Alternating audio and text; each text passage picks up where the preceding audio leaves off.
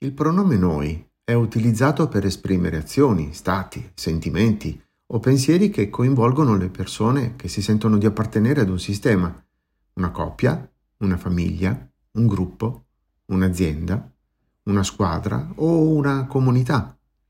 Il noi è necessario per creare qualcosa insieme, per realizzare un sogno, per sentirsi uniti di fronte alle difficoltà.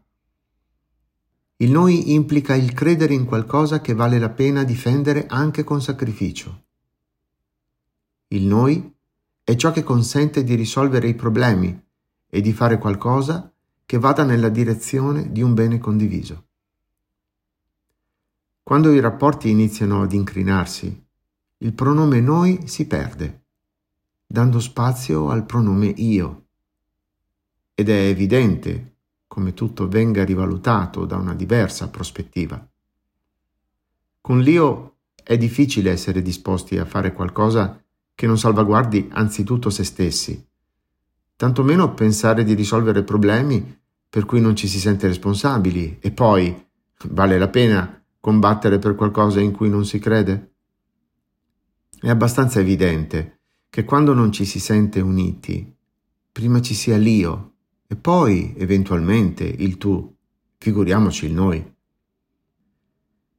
Il senso del noi trova le ragioni nel connettere, non nel sommare le energie.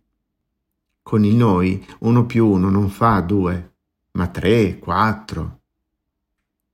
Due soggetti uniti dal noi costruiscono insieme ciò che da soli non potrebbero realizzare. E l'esempio più evidente è nella natura. Il proliferare della vita è espressione del noi, non dell'io.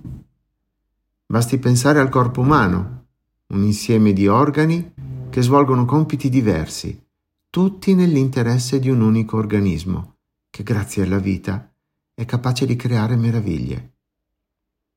In una relazione in crisi è a questo concetto che bisognerebbe guardare, ma non è così scontato.